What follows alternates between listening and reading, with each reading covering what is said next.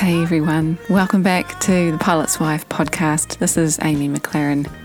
I promised you last week that this week I would talk about intimacy in marriage and and improving intimacy, bringing back intimacy, working on it, and and it's it's quite a major cause of divorce, as is understandable. So it's a big topic, uh, and I don't want this to be awkward.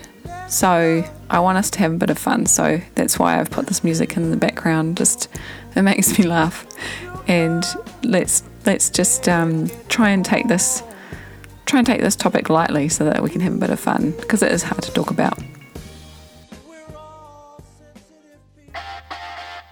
So here's the question for those of us who don't have a picture perfect relationship, who don't put our highlights reel on social media and pretend it's all rosy, where can I get some down to earth inspiration without any religious barriers? Who can give me real life encouragement, help me be a better spouse, and tell me how to get an even more enriching relationship without becoming a doormat? That is the question, and this podcast will give you the answers. I'm Amy McLaren, and this is the Pilot's Wife podcast. Okay, I'm going to keep this really simple, and I just have two things, two points talk about because I know that it can get overwhelming when you think, oh, what have I got to do? Oh, and then I've got to try that, and then I've got to try that. And give sometimes when you're trying to get help with something, you get too many strategies, and then you don't, you're not able to consistently try one or the other because you've got so many to try. And you try one and then try another. So I've just got two. So, and I'll tell them up front, and then I'll just go a bit more detail about them because they're just like chicken and egg. I can't, I can't work out which one to talk about first because it's so related to the other. so, the first one is that if we want to improve our intimacy in marriage, if we want to do something about it, if we want to, if we know there's a problem there and we need to work it out, then this might sound a little bit kind of obvious, but we need to get good at talking about sex. And I know that it's a taboo subject, and we get our, our, our pre-marriage couples to practice like we just throw it on them we go okay right now i'm going to turn up the music really loud so that we can't hear anything and we're going to get we're going to force you guys to talk about sex and about body parts and give names to things and talk about what you're going to do when you find it hard to talk about this like how are you going to broach the subject because when we when we get brought up, like when we don't talk about this in our families, it's just a taboo subject that like parents find. And I'm talking general here, but parents often find this difficult to talk about with kids, and so it kind of starts from there. And then you know you sort of kids find out about it from you know standing behind the, the toilet cloakrooms with their friends rather than finding out about sex from their parents because their parents find it hard to talk about often. So it's a it's a hard topic topic to learn how to talk about healthily if it's always kind of in hidden corners and you know round behind the sheds where people can't hear. Um, so this is a way to start like kind of treating it as a healthy thing to talk about in your marriage. And so it's really simple. It's the first step is to work out words that you feel comfortable using for specific body parts that sometimes people find the words hard to say. And it really, I'll explain why this is important. Because if you are able to say the words for body parts and the words for, you know, the the describing what you like and what you don't like, then you can have frank discussions with each other about what makes you feel good, what makes you feel uncomfortable, and ask questions of your partner about what they enjoy and what they'd prefer, what they want you to do more of and less of, and all that sort of stuff. And we've got to practice this. It's hard initially, but when you get comfortable at it, you can find out so much about this that will help improve the intimacy later on. So, and I'll get to that. But the first thing to to do is, and I and I really encourage you to kind of maybe even pause this podcast and have a go at talking about this with your partner. Like just broach the subject and go, can we kind of talk about what are we going to what are, what are you comfortable using? Like when we're talking about this and it's hard don't just say oh yeah we'll say penis and we'll use the word vagina. Like you can say that in a conversation when you're not actually in the midst of it but when you're in the midst of it are you going to be comfortable using those kinds of words? Do you need to use you know funny words to replace those terms that you both understand what you mean? Um, like willy or snake or whatever you feel comfortable with but coming up with the words and, and have a giggle about it and, and make it funny, but come up with some words that you both know what you're talking about and you both feel comfortable using. Because this is a first step to improving intimacy is, intimacy is actually being able to talk about it and give words to what makes you feel uncomfortable or make, makes you or, or what you would like to see more of or have more of. So I encourage you to practice that. and then the second thing that I want to talk about is the differences between men and women. And I know that there are there are so many stereotypes about this, and some of them are probably correct and some of them are incorrect. So the first thing to do is to ask your partner if those stereotypes are actually apply to them. And so that's so that's why we start with trying to talk about sex um, as, you know, like getting practice at talking about that, so that when we ask, we have questions like this to ask, we're able to ask them and they're able to respond and find the words. So, for example, some differences between men and women, and this is, I recommend this book called Sex Begins in the Kitchen by Dr. Kevin Leman. He talks about uh, this concept called microwaves and crock pots. He said men are microwaves, women are crock pots. Men are, you can just switch on and they're ready to go straight away woman you have to turn on in the morning if you want to see some action that evening kind of thing so uh, that again, that's a stereotype, and I would encourage you to ask your partner if that's actually true for them.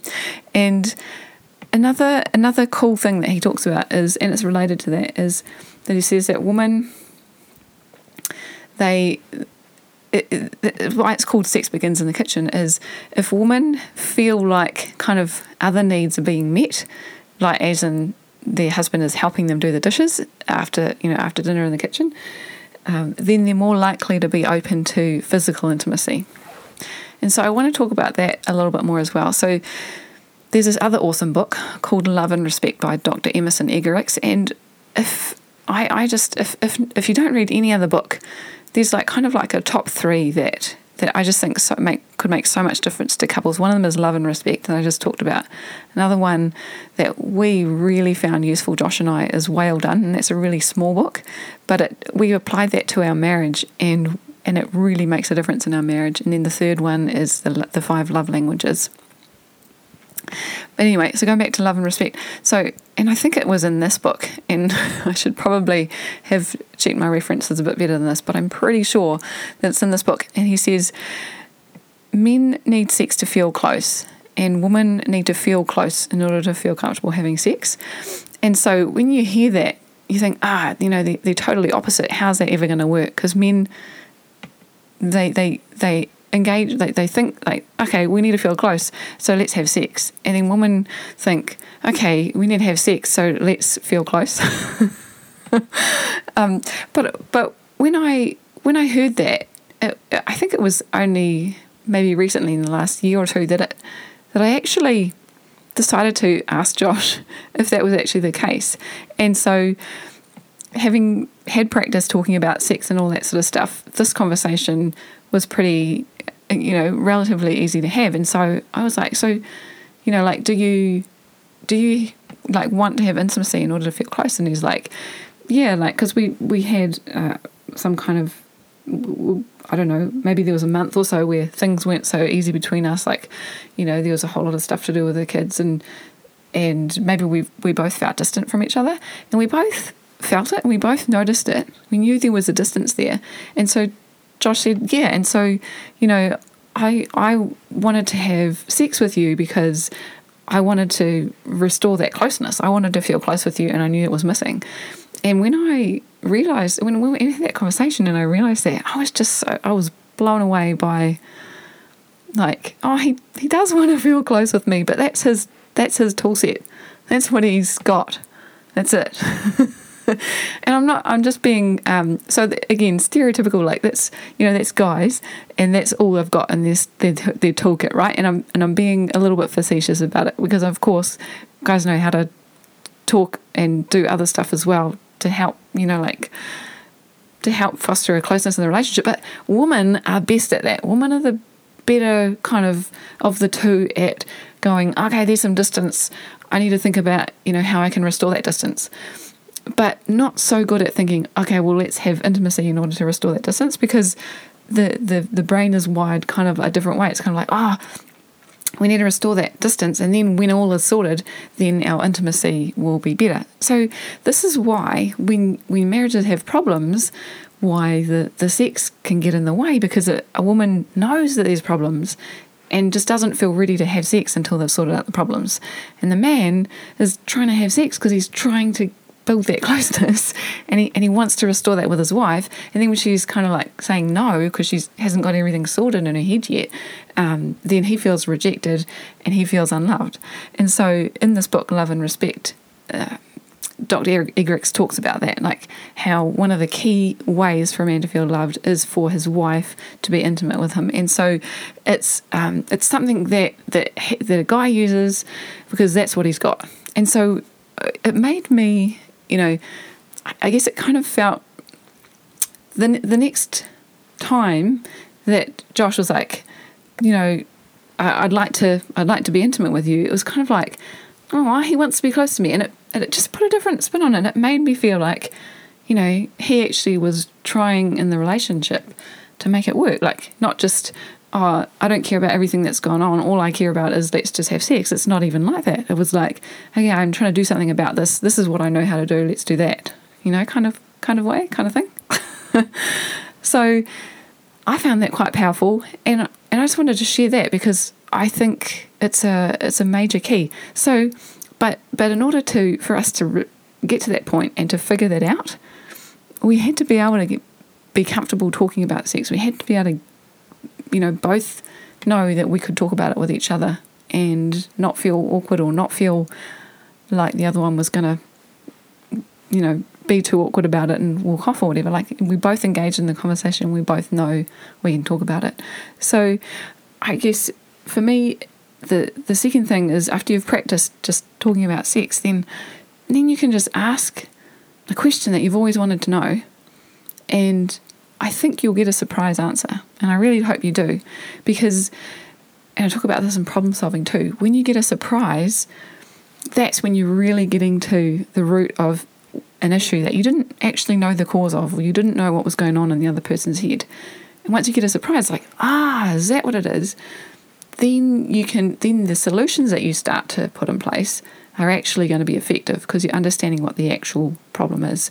So that's one of the areas intimacy and sex is one of the areas where it's it can be traditionally hard to figure out what the problem is and that's why we have to get good at speaking about it first so we can already be able to speak about other things in our in, in our relationship but this one is often a, a harder subject to talk about so practice using words that you feel comfortable with and practice talking about sex.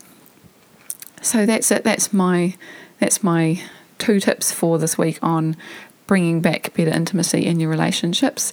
I encourage you to try it. There are obviously other lots of other points, but I think those are two kind of core things that will that will really make a difference. So I hope that helps. I really appreciate you for listening and um, I hope you have an awesome week. I hope you try out some of the stuff, have some great intimacy in your marriage. I look forward to catching you next week. Till then, ka